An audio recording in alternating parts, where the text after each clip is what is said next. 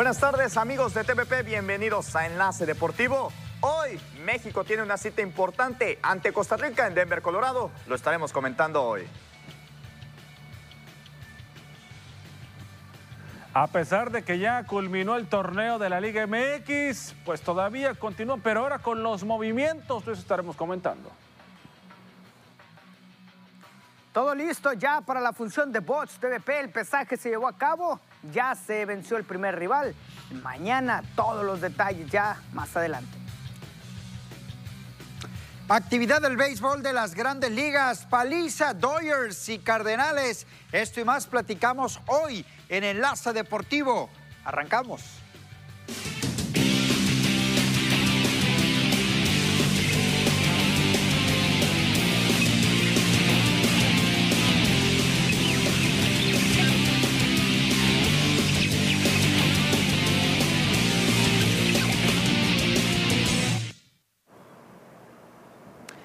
Bienvenidos, ya es jueves, Ernesto José Manuel Netillo. Buena tarde, bienvenidos. A ver, a ver, a ver, a ver, a ver, a ver, a ver, a ver, a ver, Abisaid, Abisaid, tranquilo. Primero, felicidades, Abisaid, por tu cumpleaños. Ah, muchas gracias, muchas gracias. Abisaid, Gracias, gracias. Muchas, pero muchas felicidades. Pensé que me querías regañar, Ernesto. No, ¿cómo crees? Yo nunca te regaño. Felicidades, Abisaid. No, no decimos la edad, pero se nota en el rostro. Pero Vamos, vamos a decir que vamos en los primeros Felicidades, 45 Abisaid, minutos. Un gran cronista deportivo, 22 años de trayectoria y pues el primer tiempo del fútbol. Lo dirías tú, Abisaid. Muchas felicidades. Muchas felicidades, Abisaid. Es un placer compartir muchas cosas contigo y en específicamente, pues acá, ¿no? El programa. Épale. El programa contigo. Muchas felicidades. Pues arrancamos, ¿no? Te damos chance de que tú, ahora sí, ahora sí, continúa. Bueno, muchas gracias, Ernesto José Manuel Netillo. Así es, eh, estamos cumpliendo años. Muchísimas gracias. Esperamos seguir celebrando Que manden los regalos, en el ¿verdad? ¿A transcurso del día. Que manden los regalos, que manden. No, no, no, así lo dejamos. No, ¿cómo que- te ¿Cómo apapache crees? Romina y que te apapache tu esposa y tu familia. el Así de hoy, empezaron ¿eh? De en la verdad. mañana. Muchas felicidades. Espero y, y- y me tengan una comida rica nada más, ahorita que lleguemos un rato más. Una playera del América, bueno. Un- Abisaid. unos La tamales de de camarón, la por de favor. No, no, de esos no, Ernesto, de esos no, por favor. Oigan, jóvenes, ¿cómo están? Bienvenidos. Vamos a platicar del apasionante mundo de los deportes y arrancamos. Hoy la selección mexicana de fútbol va a jugar la semifinal de la National League ante el equipo de Costa Rica. Estos partidos, más allá de beneficiar, pueden perjudicar. Si México gana no pasa nada, pero si pierde, aguas. ¿Cómo le va al equipo mexicano? M- Más que obligado, ¿no? La selección nacional, ya lo mencionó el Tata Martino, somos el gigante de la CONCACAF y así tiene que ser, ya sea en la National League o en Copa Oro, ¿no? Entonces, México sí, poco que ganar y mucho que perder, ¿no? Pero el, el hecho de perder se ve, se supone que se ve lejana esa posibilidad. Mira, el partido y la cita importante para México es hoy a las 8 de la noche, hora del Pacífico, a las 7 de la tarde con nuestros compañeros de Sonora en Denver, Colorado. Este partido que se estará llevando a cabo en el estadio de los Broncos de, de Denver, por supuesto. Pero, ¿qué tan importante es para México este partido? Pues avanzas a la siguiente instancia, que viene a ser la final, saliendo de los conjuntos que se enfrenten entre Estados Unidos y El Salvador. ¿Qué tan importante? Pues para mí creo que sirve para preparación y para que el Tata Martino se dé una idea de exactamente de qué, de qué elementos puede contar para, para lo que se viene, la cita más importante del fútbol a nivel internacional, el Mundial que se viene en 2022 contra Qatar y qué elementos tienes Sí, mira, disponibles. yo creo que vamos a destacar que pues eso es lo que te tocó. Así también, también lo dice Andrés Guardado en conferencia de prensa el día de ayer. Dice, esta zona nos tocó y aquí tenemos que hacer lo que nos toca, que es ga- ganar todos los torneos, ganar todos los partidos que nos, que nos toca.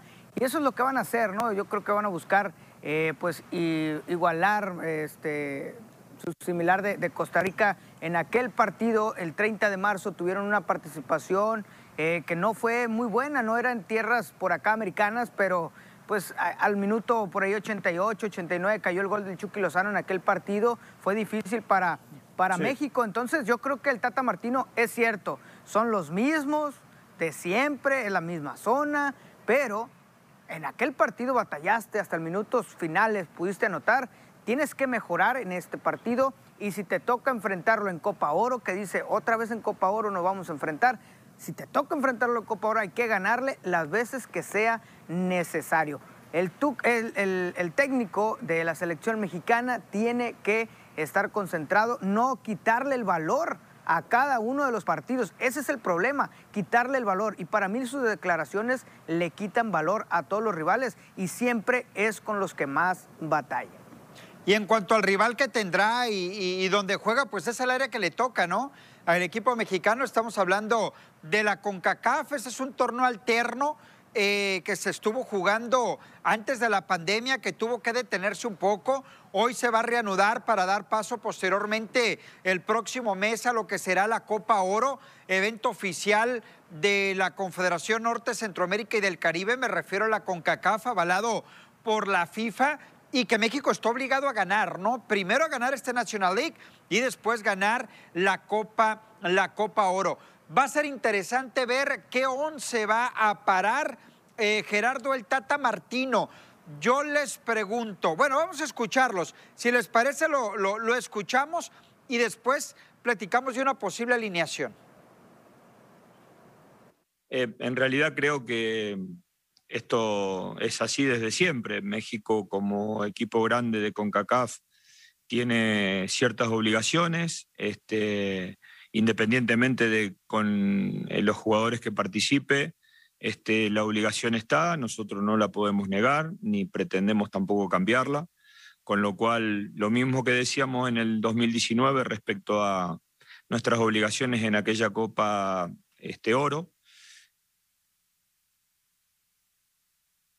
Eh, sí, lo dije y lo había dicho ya desde hace mucho tiempo, que obviamente siempre me había quedado esa espinita de jugar unos Juegos Olímpicos y obviamente la ilusión no, no, se, ha, no se ha ido, simplemente que bueno, las cosas se han presentado así. Eh, Jimmy Lozano no, no ha visto oportuno meterme en la lista para de los, de los posibles refuerzos y bueno, eh, hay que respetar eso, ¿no? Yo creo que uno está para ayudar, uno está para para poder aportar lo mucho o, lo poco que pueda aportar en cada selección y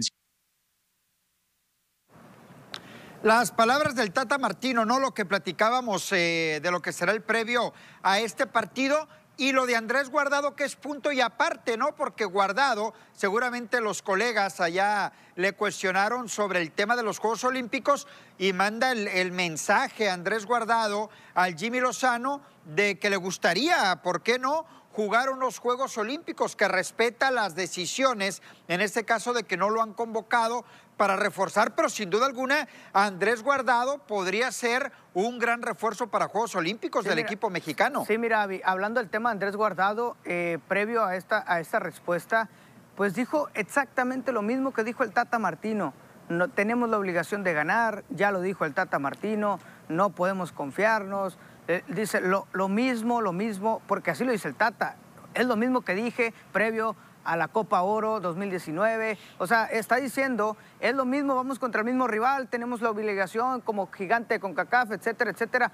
¿Por qué? Porque también ya se acabó ese mensaje a los medios de comunicación, porque son los mismos rivales parece que no crecen, de repente te hacen buenos partidos, de repente no hay buenos partidos. Exacto. Y ahí está, ¿no? El Tata Martino tratando de sacarle algo interesante al partido. ¿Por qué? Porque esta Liga de Naciones de CONCACAF nace a raíz de que los equipos de CONCACAF que querían buscar equipos interesantes en Europa o en Sudamérica, pues no se podía porque los de Sudamérica tenían el, tema de sus eliminatorias, los de Europa empezaron con su Liga de Naciones, no tenían oportunidades de hacer partidos amistosos, por lo tanto, con CACAF dijo, pues también vamos a hacer una Liga de Naciones que pues al final de cuentas es como una Copa Oro. Pero, está, para mí es ridícula, ¿no? Porque ya, exactamente, o sea, vas a terminar un torneo para empezar de acuerdo, O sea, entiendo que el tema de la pandemia, pero pero no pasaba nada si se suspendía, ¿no? Se supone que el que cuenta es la Copa Oro, ¿no? Entonces ya tienes un torneo que haces cada dos años, porque por ejemplo la Copa América se sigue haciendo cada cuatro años, la Copa Oro empezó así en ese formato, después le hicieron cada dos años y se maneja la posibilidad de hacerla cada año, pero y no, no, pobres futbolistas que están seleccionados sin vacaciones, pero llama la atención eso, ¿no? Yo creo que yo veo un Tata desilusionado ya por los rivales y enfadado, ¿no? Por los rivales que, que encara la selección. Y ni modo, ¿no? Es lo que le toca a Gerardo el Tata Martino con la selección mexicana y que tienes que ganarlo y ya fuera de esos torneos ya pensar en grande, es lo que te digo digo, eh, está si ganas no pasa sí. nada. Si ganas no pasa nada, pero si pierdes, imagínate cómo queda el Tata Mira, Martino, ¿eh? Avi, mira, México todavía no tiene nada garantizado. Por supuesto que es el gigante y siempre va a ser el candidato y es una obligación levantar los dos títulos que ahorita se van a disputar, la Copa Oro y la National League.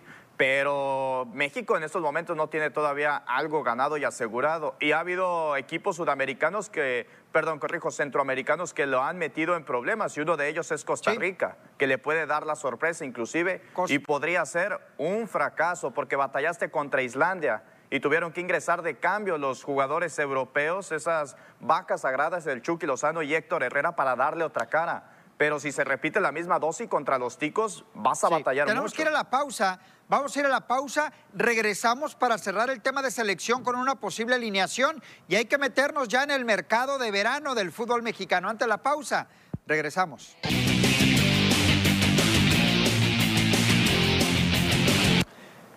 Estamos de regreso en Enlace Deportivo. Si me permiten, así rapidito nada más para cerrar el tema de selección nacional. El partido será hoy a las 8 de la noche.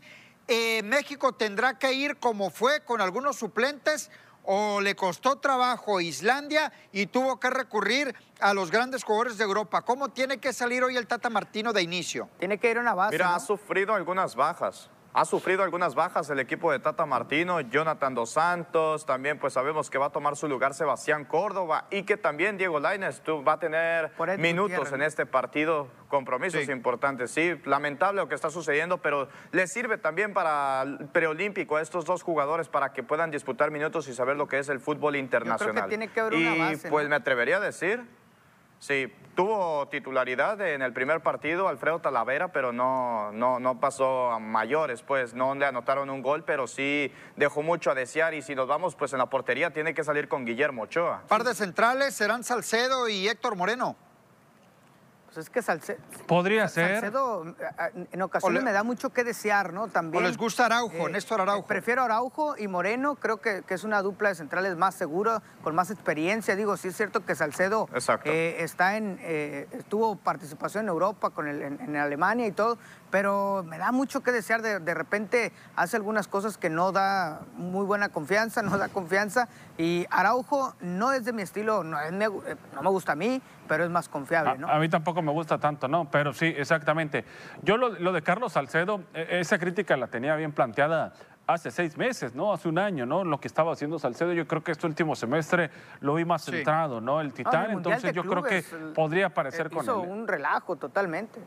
El medio campo, Andrés Guardado, eh, Héctor Herrera, ¿quién más les gusta por ahí? pues por el ahí, caso pues. de Laines, el caso de sí. Córdoba.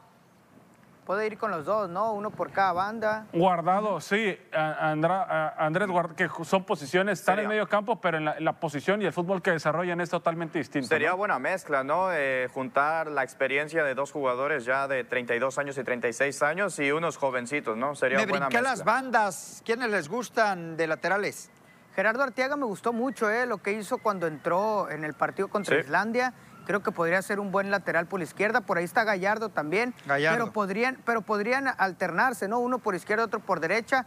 Ya depende del Tata, Martino, cómo los quiera acomodar. Pero para mí ellos dos tendrían que estar en las bandas, ¿eh? Y adelante arrancará con el Chucky, perdón, arrancará con Henry Martin. ¿Cómo les gusta al frente? Esa es la interrogante, ¿no? Hasta el, hasta el Tata Martino. O Alan Pulido. Alan Pulido. No, yo creo que, o sea, que, ¿cuál es la intención, no? O sea, yo creo que ahorita eh, podría ser el, el mejor rival de la Sí. CONCACAF, ¿no? El que tenga el equipo mexicano en esta fase, el, el equipo de Costa Rica. Hay que ir con, con lo, mejor. que tienes. De ¿no? acuerdo. Ahí estaremos atentos al partido. Vámonos al fútbol de estufa del balompié mexicano porque ya hay movimientos. Adelanto. El de Culiacán, Alan Medina, ya para ir a esto, nada más rapidito, en la última información, Alan Medina deja la América para irse al Necaxa. Álvaro Fidalgo, compra definitiva del América, eh, se habla de cinco años de Álvaro Fidalgo. Miguel Ayun regresa a la América. Abisaid, contrato Ayun. por un año. Me gusta, me gusta Miguel Ayun, sobre todo porque llega gratis, pero más me gusta Salvador Reyes, que llega del equipo del Puebla. Santiago Ormeño, un rumor muy fuerte de llegar a León. Elías Hernández ya es un hecho. A Monterrey, Avilés Hurtado ya se fue a Pachuca. El tema de Nicolás Sánchez que se va y Héctor Moreno, un rival muy fuerte. ¿Qué les parece los movimientos al momento de estos tres equipos? Mira, yo creo que hablando del tema... Mira, lo de Héctor Moreno. De, del Ayun, eh, que como dices, es, es, buena incorporación, tiene 32 años, eh, ya sabemos de lo que es capaz. Si bien en Monterrey... Pero, pero no es el Ayun, ¿eh? Monterrey, en Monterrey Sí, ya ni, ya ni no de era acuerdo, titular, de acuerdo. ¿no? Ni va a ser titular con América, ¿eh? De Tampoco. acuerdo. Ni tampoco va a ser lateral. Ya no le alcanza para ser lateral de ida y vuelta. Y más como en el estilo que tiene Solari, no le va a alcanzar para estar en la banda como titular. Pero sí por ahí puede jugar como interior, puede incluso jugar como delantero. ¿Te acuerdas? ¿Se acuerdan? En 2018 fue delantero con la selección mexicana. No le fue nada bien, pero lo, puede, lo pueden utilizar también en esa posición. Eh, el, el caso de Fidalgo, que ya lo habíamos mencionado. Lo de Monterrey. eh, se van, parecen los dos centrales también. Montes, es un rumor Montes. muy fuerte que podría llegar al América. Entonces Héctor Moreno eh, toma fuerza porque Monterrey necesitaría eh, un central de experiencia al salir Nico Oye, Sánchez. y rumor fuerte Andrés Guardado Monterrey también, ¿eh? que Ya- lo ya quiere han hecho repatriar. en par de ocasiones se ha, se ha rumorado que, que Guardado regresa a, a México y regresaría a la Sultana del, Norte, ya sea con Tigres o sea con, con, con Monterrey. Pero, en este ¿sabes caso, algo, fíje- fíjense bien, lo debutó en aquel, en aquel Mundial 2006 el, el- el técnico este argentino, se fue el nombre, este, Ricardo Antonio Lavolpe. Lavolpe. y, pero después lo toma, también lo, lo vuelve a llamar eh, el Vasco Aguirre en, en 2010 y, y le da la confianza también a Andrés Guardado. Por ahí está pues el tema de que pueda llegar al Rayados de Monterrey, ¿no? Mira, en el caso de, creo, de Andrés Guardado, pues me atrevería un poco a opinar que él mismo lo ha expresado, que si regresa a la Liga MX va a ser para retirarse y jugar con el equipo de sus amores, donde debutó en Atlas. el dinero manda, El pensamiento lógico. Eso- eso es lo romántico, decía eso es lo romántico. Pero, pues, el dinero puede- León, ¿eh? Es correcto. Pero el, el el dinero puede aparecer y todo puede cambiar en la mente de los jugadores. En el caso de Héctor Moreno, que es un rumor bastante fuerte y que también Chivas lo quisiera y también a Néstor Araujo que suena para reforzar a dinero, Chivas, los veo muy complicado. Exacto, los veo muy complicado. Para Monterrey tal vez lo veo probable por la baja de Nico Sánchez, que es el, el defensor y el referente que tenías y tu capitán, hay que decirlo. Hugo González también pues suena para ser baja. En el caso del América, dice. Miguel Ayun sí es un, es un jugador, Miguel Ayun es un jugador plurifuncional que te puede servir de, muchas de muchas maneras, pero ya no es ese jovencito que tenía Pero esa velocidad está que viejo, tenía antes. tiene 32 ni esos años centros. apenas. Pero lo mejor del Ayun, oye, Abisaid, para mí lo mejor de la te- del Ayun era jugar pegado Sí, a la de banda, acuerdo. la velocidad, llegar De a línea de fondo y de sacar acuerdo, centros. de ¿eh? Lo, lo- lo demás para mí es uno más del montón. Para mí eso era lo mejor del Ayun, por eso ya no juega con Monterrey. Exacto, y creo que Javier Aguirre ya no pudo rescatarlo, se le acaba el contrato, llega gratis al América, al equipo de sus amores y claro que puede demostrar buenas cosas. Creo- con todo respeto a Abisaid, pero hay que analizar los laterales que tenemos en el América y en estos momentos creo que tampoco están a la par del nivel de Miguel Ayun. Creo que sería un buen cambio si necesitas De acuerdo, experiencia. para eso llega. Y con la incorporación de Santiago Naveda, pues totalmente de acuerdo. Les funcionó muy bien a Santiago Solari y suena fuertemente Cristo González para también Y reforzar. Reyes también va a llegar a aportar, me parece, mucho al América. Tuvo un muy buen torneo con Puebla, Salvador Reyes, y me parece que puede, que puede aportar y bien. León, León se hace de los servicios de Elías Hernández y, y soy muy enfático en ese tema porque creo que tanto América, Monterrey y León deben de ser de los considerados para andar peleando ahí en la parte alta de la tabla, ¿no? Sí, en teoría, ¿no? Podríamos decir Va- en teoría. no, no digo que al es- título, no digo Sí. que al título quiero esperar Sí, a ver. a, que todos los equipos den a conocer, pero sí estos tres obligados a andar en la parte alta de la Recuerda tabla. algo, ¿saben recuerda algo? el fútbol mexicano, eh, armarte fuerte con nombres no te garantiza No te nada. garantiza. Pregúntale al Nada, Santos, ¿no? absolutamente nada. Y, qué del- bueno que tocas, Santos y que- Puebla ahí que, estaban. tocas ese tema, Netillo, porque muchos ya dan como el supercampeón a No es así, señores. No porque llegue un europeo, Exacto. llegue un francés. Espérense. Tigres viene de fracasos tras fracasos ¿eh? en la liga. A ver, Atención. hablando del tema... Exacto, fíjate, acaba- acabas de decir eso y es muy importante porque también el caso más sonado, Chivas, la millonada que gastó en ¿Pero en quién fichajes gastó, y pues? ha ¿En sido un gastó? total fracaso. Hay equipos que hacen inversiones millonarias en traer grandes jugadores, pero al final terminan quedándose en el camino y no les alcanza lo suficiente, sino también tiene mucho que ver la estrategia del fútbol mexicano y el director técnico que tienes. Eso es lo más Fíjate, importante. Acá en Mazatlán, ¿eh? nomás, nomás mencionar acá en Mazatlán. En redes sociales se ha manejado el nombre del venezolano Fernando Aristeguieta que podría salir. No hay nada oficial del club, simplemente se han filtrado. Seguimos platicando, Ernesto, si te parece, de los posibles movimientos en el fútbol mexicano. Regresamos después de la pausa con esa información.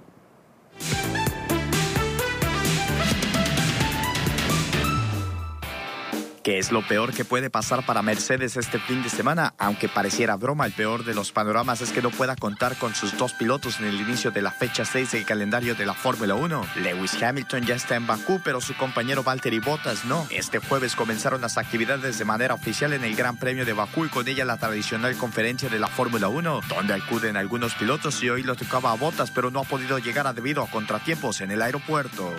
Luego de tres años en Cruz Azul, Elías Hernández deja a los capitalinos para volver a León como refuerzo para la Apertura 2021. La Fiera festejó el cumpleaños de la jugadora Leticia Vázquez, a quien de regalo le obsequiaron el regreso del patrullero, quien había dejado el equipo en 2018 para fichar con la máquina. Pese a ser campeón, Hernández no estuvo de todo contento en Cruz Azul, ya que solo disputó 481 minutos en todo el Guardianes 2021.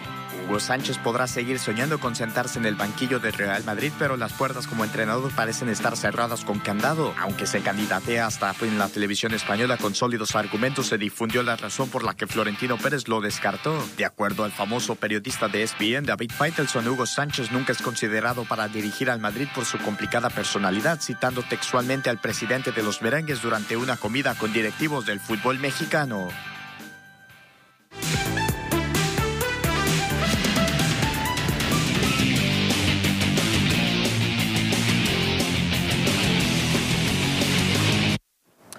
Seguimos con el fútbol de estufa en eh, la Liga MX. Es cuando se pone interesante, ¿no? La situación. Y vamos, vamos con lo siguiente. Pumas de la UNAM, jugadores como Washington Cardoso, Efraín Velarde e Igor Mertao, de los que suenan, Miguel Herrera con Tigres y Florín eh, Taubin, las altas, el, el francés, Antonio Valencia. Eh, El retiro, es el el retiro. de Antonio retiro, exactamente. Y Luis Quintana Sí, Alta de Necaxa, se a la cual uno, la de Alan Medina, el de Culiacán, Sinaloa, que sale del América para ir al conjunto de los rayos del Necaxa. No, y también se, se, se oye muchos movimientos, ¿no? Más para Necaxa, el caso del Nene Beltrán, que se decía ya que era un hecho que podría eh, ir a las filas del Necaxa junto con el Chino Huerta, ¿no? Que esto sería en pago a, a- a favor de lo El que pago, le debe ¿no? Chivas al Necaxa. Entonces, de este tipo de movimientos va a haber toda la semana, unos van a subir, otros van a bajar.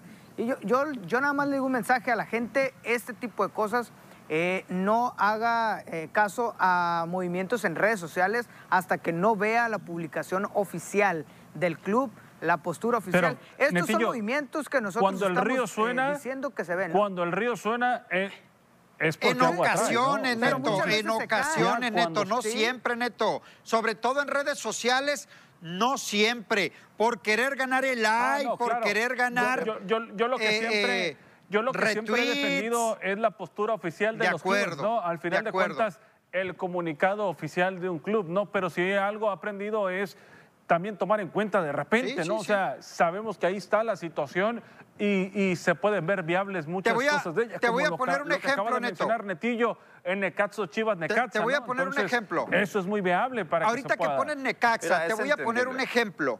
Muchos que viven pegados a las redes sociales, que no digo que esté bien o que esté mal, cada quien tiene derecho a, a hacer lo que quiera, pero que cree todo lo que lee en redes sociales, yo te aseguro que se estuvo imaginando al Necaxa como el Real Madrid de América. Así te lo pongo, No, con no, todo lo que no. se habló de los inversionistas Abisaí. que iba a haber. Yo te lo digo porque mucha gente me preguntaba, Sí, sí, sí. mucha gente me preguntaba y que no sabe ni qué rollo con eso, eso se imaginaba.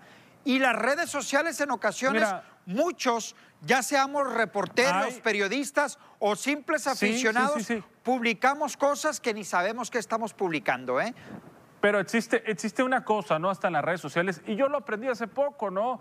Las fuentes. Hay, que ver Claro, de dónde son claro. las fuentes de donde estás tomando la Exacto, información. Te digo porque me pasó a mí. Yo lo anuncié dos semanas antes la llegada de Beñat San José al equipo de, acuerdo, Mazatlán de FC. ¿no? Por la fuente que estaba adquiriendo la información que las ocasiones que me la había dado era sumamente Pero aún fidedigna, así, tomada Ernesto, ¿eh? obviamente, ¿no? Aún Entonces así. me atreví, no haciéndolo oficial, no lo hizo oficial, pero dije que era la baraja más viable para llegar al equipo de Mazatlán, ¿no? Porque, y resultó que, que así No, mira, había sido. mira, ¿no? a veces es importante la veracidad de tu fuente para poder entender hasta cierto punto qué tan verídico va a ser ese posible rumor o de- se dan las cosas para que llegue. Lo que tocábamos hace un momento de Necaxa y Chivas se entiende y tiene sus puntos porque se le debe dinero al Necaxa por parte del Chicote Calderón y que Chivas hasta el momento no ha sabido cómo pagar esas adquisiciones. Ni siquiera a Uriel Antuna no le pueden pagar los derechos de formación al Manchester City. Hasta cierto punto creo que Chivas está metido en problemas. Ahora, si nos vamos con otros grandes equipos, Tigres, que se ha reforzado muy bien y que a veces hay fichajes que suenan bastante trillados. Ahí te va un ejemplo. Perdón, ciertos. José Nadie Manuel. que Perdón que te de 27 interrumpa. años de edad llegara. Pero ahí te va con lo que se comen en redes sociales. ¿Cuál reforzado bien Tigres? Apenas ha llegado un jugador y un técnico. ¿Cuál? ¿Cuál? Tigres es un equipo viejo. Nada más ha No, llegado no, un no, jugador y el técnico. va- vámonos a, a un ejemplo Es muy una claro. realidad, es Va- una realidad. vámonos a un Compramos muchas muy- cosas que se escriben en redes. A ver, vámonos a un ejemplo muy claro. ¿Cuántas cuentas eh, con el nombre de Chivas existen en redes sociales? Es infinidad de cuentas. No sé, no he entrado ni a la Sí, oficial exacto. yo, ¿eh? Entonces, eh, hay muchos rumores. Cada año, cada, cada transferencia, arman al Real Madrid, a los Galácticos, eh, arman a Chivas como el gran equipo que va a luchar por ganarse hasta la Champions, si es posible, y no termina llegando nadie. Nadie. Nadie, ¿Qué, dice, ¿Qué dice la directiva? El mejor refuerzo son ustedes, la afición, bla, bla, bla. Puro, así terminan.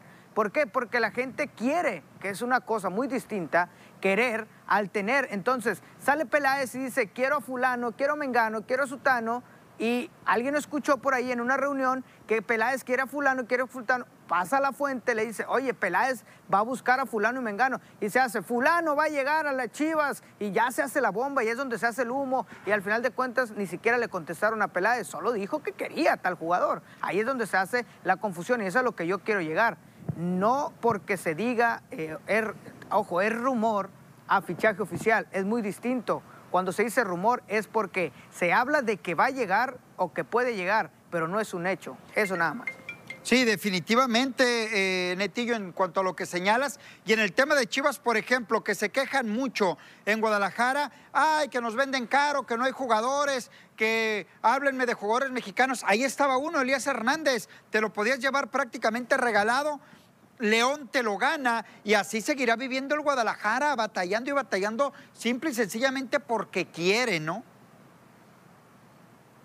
Yo, yo nada más comento, ¿no? Eso que, que ahorita criticamos y que decimos, yo lo vi en redes sociales, la probable salida de Fernando Aristeguieta y de Ortiz. ¿Y qué José tanto ha crecido, Ernesto? ¿O tú, o qué tan Yo viable lo ves, tú que estás en Mazatlán? Mira, yo te voy a decir por qué lo digo. Porque Aristeguieta ya había perdido la Sí, titularidad. ¿no? Ya no estaba siendo titular ni estaba teniendo minutos de juego. Y José Ortiz, pues era titular, ¿no? Pero, pues no sé, no, no, no No se entiende, ¿eh? No termina por cuajar. Y sobre todo algo, para ir a la pausa, ¿cuánto puede cobrar Aristeguieta? Y si ya viste en dos torneos que nada más no, hay que buscar por otro lado. Hay que buscar por otro lado. Vamos a una pausa, regresamos.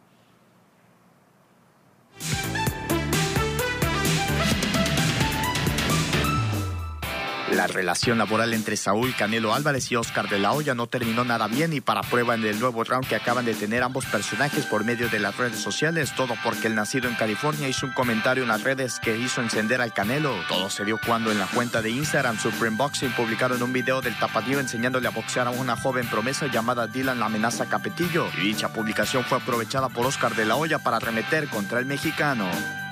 Los Philadelphia 76ers suben su estrella Joel Embiid y los Atlanta Hawks eliminaron este miércoles a los Wizards y a los Knicks y se enfrentaron por un puesto en la final de la conferencia este de la NBA. Trae Young batiendo su récord de playoff con 36 puntos y Tobias Harris lideraron ambos triunfos de sus equipos con los que liquidaron las dos eliminatorias por un global de 4-1. En un tenso partido, los Hawks dieron por acabada la sorprendente trayectoria de los New York Knicks de este año al derrotarles 103 a 89.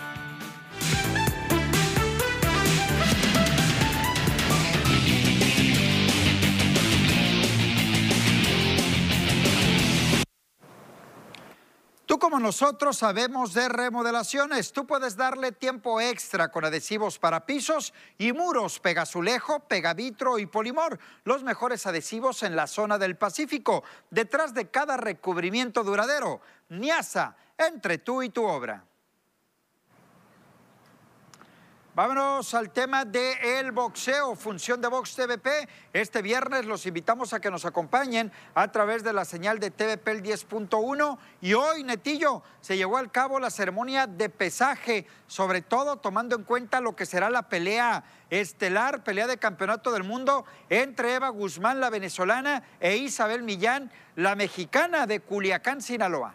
Sí, ahí estamos viendo las imágenes, ¿no? De ya el pesaje, pesaje oficial todo listo ya para que el día de mañana, ahí estamos viendo ahora a Isabel Millán, que, bueno, Isabel, que desde que tuvimos ayer entrevistas con ella, muy, muy, muy, muy confiada, con una, una seguridad a la, a la, hora de hablar, muy distinto el estilo a lo que habíamos visto con Eva Guzmán ya desde, durante la semana. Digo, esto es interesante ver el choque de estilos, cómo son cada una sus personalidades. Y aquí estamos viendo esta toma. Miren nada más la, la estructura. ¿eh? Y le preguntamos precisamente a ambas de, este tema de, la estatura. ¿Les parece? Vamos a escuchar lo que dijeron y después comentamos acerca de este tema. Sí, ya prácticamente ya estamos preparadas. Ya la, primera prueba se superó, gracias a Dios, y ya espera el día de mañana. Yo no lo veo como, como una amenaza porque la mayoría de las veces las peleas han sido con mujeres más altas que yo. Que es una mentira y que no sienta nervios o, miedo, como lo quieran llamar. A lo mejor mañana se sentirá un poquito de, de, de, ansiedad, porque lo mío es como ansiedad de que llegue el momento, porque ya cuando uno está en el ring ya se acabó todo. La verdad que me siento muy comprometida eh, con toda la gente de Culiacán, con mi familia y pues le voy a echar todas las ganas y les prometo que mañana vamos a salir con ese cinturón y que Culiacán este, va a seguir creciendo en el boxeo femenino y que voy a ser campeona mundial nuevamente. La estatura siempre es este, un, un beneficio y, y, y, a veces pues sí se me dificulta un poco cuando son de mucho menor estatura tirar los golpes, sobre todo los golpes abajo, pero estuvimos trabajando con, con muchachas también de muy baja estatura eh, y te voy a decir que no es un problema de la muchacha, es un problema mío, yo soy la que soy demasiado alta para la división. Eh, eh. Pues, ahí están las palabras, eh, Ernesto, oye, de Isabel y de, y de Eva. ¿Cómo, ¿Cómo, ves esa diferencia de estatura, Ernesto? Es exactamente, es exactamente lo que yo iba a comentar, ¿no? Ahorita que en esa división en la que van a, a pelear por el cinturón mundial es muy alta, ¿no? En el caso de Isabel Millán, o sea, está, está alta, pero pues no tiene experiencia ella en lo que viene a ser la categoría. Muchas veces la las vemos más altas y decimos, ah, va a sacar ventaja, ¿no? Pero hay que entender que el hecho de que estar altos tienes que es más fuerte el desgaste para dar el Exacto. peso, ¿no? Porque se batalla un poco más, ¿no? Entonces puedes subir, subir más debilitado a la hora de estar en el ring. Ya conoce la categoría, entonces es un en, arma de en el caso filo, de Eva ¿no? Guzmán Sí, eh, eh, pero te lo, te lo comparto porque he platicado con boxeadores de, de 1,90 y que a la hora de subirse a pelear, no sé, en 168, en 160 libras, que quieren subirse ahí, dicen que es muy duro el corte, ¿no? Que tienen que hacer por la estatura que ellos tienen, ¿no? Entonces, yo creo que va a ser un buen pleito y que le va a poner ese ingrediente extra. Vamos a ver si Eva Guzmán, para mí, que, que es, es, la que podría sacar ventaja ¿Sí? de eso. Aunque es la más bajita, ella podría sacar ventaja sí, de eso. ¿eh? Fíjate, Eva Guzmán, que posee récord hasta el momento de 17 victorias y una derrota. Y pues tenemos también a Isabel Millán, que tiene 29 victorias y 6 derrotas. Entonces, en este caso, si nos ponemos a hacer un balance, está parejo el combate. En lo que no está parejo es en las estaturas. Pero como lo dice Ernesto, no es un factor a lo mejor tal vez importante, es un arma de doble filo. Pero aquí lo que importa es la, la estrategia que vayan a utilizar los entrenadores, tanto para Eva Guzmán y para sí, mira, Millán. Yo creo que el, el tema de la estatura eh, lo platicaba con Isabel fuera de cámaras y, y es el tema de, de, los golpes bajos, ¿no? Que Eva pueda conectar porque ella va directo, ¿no? Al, al, al, eh, al hígado, ella va directo a los golpes, pero también ella tiene la, la, la posibilidad de ir directo al mentón, directo a, al rostro, porque los ella golpes va, van directo. Va a buscar ¿no? marcar la distancia. Sí, sí Ella va a buscar marcar la distancia por, por- porque ella tiene más largas su- su- su- sus brazos, ¿no? Entonces bu- buscará un pleito. Eso es lo que yo puedo darle lectura a lo que veo hasta desde aquí, ¿no? Buscar una pelea a distancia para que no, no la pueda conectar en el terreno corto, ¿no? Si se mete al terreno corto, ahí donde puede salir afectada Millán, ¿no? Pero yo, yo lo que sí veo es que va a ser un buen pleito, ¿no? Y sobre todo las damas cuando están arriba del ring, es garantía segura de golpes, ¿no? Cuando las vamos a ver el día de Sin mañana. duda alguna, esperar la función de box, tercera edición, función de box TVP, y que va a ser la pelea estelar, ¿no? Y por algo eh, le estamos reconociendo de esa manera. Veremos qué tanto le puede beneficiar a Isabel Millán pelear en su tierra, pelear en su casa con su gente, o bien la venezolana, en este caso Eva Guzmán, qué tanto puede aprovechar, ¿no? El, estar fuera de su casa, llegar motivada, pensando en ganar este título mundial. Mañana, a través del 10.1, esta función de Box TVP a partir de las 9 de la noche. Vamos a ir a una pausa. Regresamos, hay más que comentar aquí en Enlace Deportivo.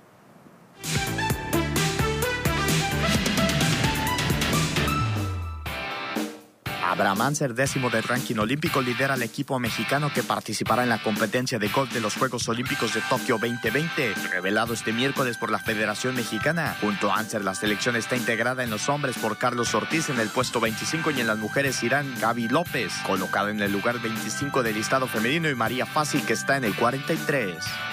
El club de béisbol Sultanes de Monterrey informó que a partir de este momento el señor Omar Rojas Villarreal deja su puesto como manager del equipo. Sultanes de Monterrey agradeció profundamente el empeño y el profesionalismo mostrado por el manager. Hasta el momento quien tomará las riendas será Antonio Aguilera de manera interina, quien dirigirá al equipo para la culminación de la serie frente a Tecolotes de los Dos Laredos.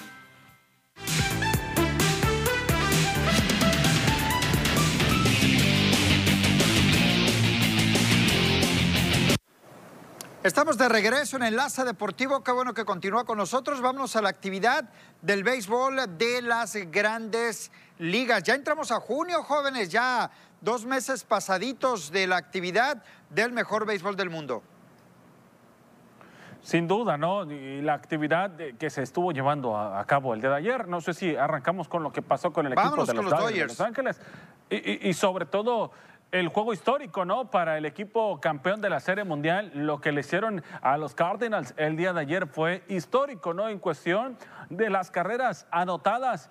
En la primera entrada, la verdad fue descomunal. No tuvo piedad el equipo de los Dodgers de Los Ángeles. La victoria fue 14 a 3, pero de las 14 carreras que anotaron los Dodgers, 11 fueron en la primera entrada. Le dieron para llevar a los lanzadores del equipo de los Cardinals. Fíjate, Ernesto. Sorprendente la Perdón, actuación. José Manuel, Perdón, independientemente de la victoria ayer holgada. Cody Bellinger. Eh, perdón, José Manuel.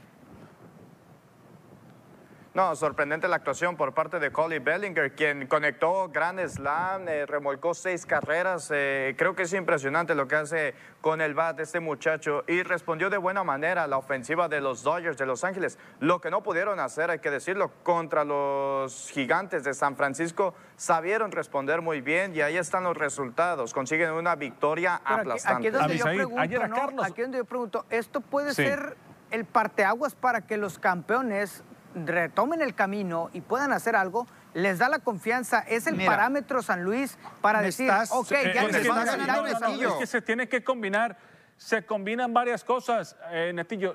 San Luis juega por arriba de 500, pero el día de ayer una mala salida de Carlos Martínez y que los bateadores veían la pelota como sandía, ¿no? Entonces, ese tipo de combinaciones, lo de Billinger que aprovecha y pega gran slam. Ayer a Carlos Martínez, con dos outs solamente que sacó, le anotaron 10 carreras. O sea, fue descomunal lo que le hicieron a este hombre. Entonces, eh, se ter- se te- es un factor de, de combinaciones porque tampoco está jugando. Es grandes ligas, o sea, también el nivel no va a estar tan disparado para que termine de Es esa a lo que iba, ¿no? eso que comenta Netillo, Ernesto, eh, en el tema de Dodgers, ¿no? Que independientemente del resultado, el marcador que arrojó ayer, que, puede pasarle a cualquier equipo, ¿no? Una mala salida de un lanzador, como tú lo, lo, lo acabas de señalar, Ernesto, se puede dar en Yankees, en Dodgers o en cualquier equipo. Yo ayer lo adelantaba, me parece que hay mucho tiempo para que Dodgers enderece el camino y digo endereza entre comillas, ¿no? Porque eh, la marca que ostenta al momento de 33 ganados y solamente 23 derrotas los coloca muy por encima de 500, jugando muy buena pelota y pensando en retomar en cualquier momento el liderato de la División Oeste de la Liga Nacional, la cual está comandando Gigantes de San Francisco. A medio juego vienen los Padres de San Diego y a juego y medio los Dodgers de Los Ángeles. Ahora. Van a ver de aquí a que termine la campaña, Dodgers va a recuperar esa primera posición y va a volver a ser el favorito número uno, al menos en la Liga Nacional A para ver, coronarse. A ver, no es la primera vez que un equipo arranca mal la temporada y no, y no arrancó mal Dodgers. No, está, no, no arrancó está mal. mal. Yo por eso Me digo, refiero- no arrancó mal. No refiero es en primer lugar, sí, pero no es malo el arranque. Que hasta el juego de estrellas, eh, que, que indica que es la mitad de temporada, a partir de ahí muchos equipos empiezan a caer, empieza a haber derrotas, a- pitchers empiezan a, a tener derrotas. Exacto. Entonces, eh, ahí es donde aprovechan estos equipos, como los Bravos de Atlanta, que tampoco eh, tienen un buen arranque. A partir de la mitad de temporada, muchas veces toman el vuelo y es cuando se enfilan a, a hacer cosas interesantes en postemporada. Apenas llegando a la mitad, vamos a ver quiénes son los que se caen y quiénes son los que se levantan en la segunda mitad, ¿no? Mira, me recuerda mucho, y apuntas muy bien, Netillo, me recuerda mucho cuando consiguieron el título los nacionales de Washington. Comenzaron y empezaron como en estos momentos se encuentran en los últimos lugares de su respectiva conferencia. Y al final, eh, cuando se vino esta segunda vuelta, hay que decirlo, empezaron bastante bien y empezaron a estar consiguiendo victorias, ligándolas y nadie apostaba por ellos y supieron este, calladitos, calladitos, consiguiendo y consiguieron el título de Serie Mundial. Pues sí, así las cosas, pero viendo como equipo, yo creo que Dodgers, sin eh, lugar a dudas, se va a levantar en la división oeste de la Liga Nacional. Insisto, ese de que se va a levantar es entrecomillado por el buen paso que llevan en cuanto a ganados y perdidos. Vamos a la pausa, regresamos.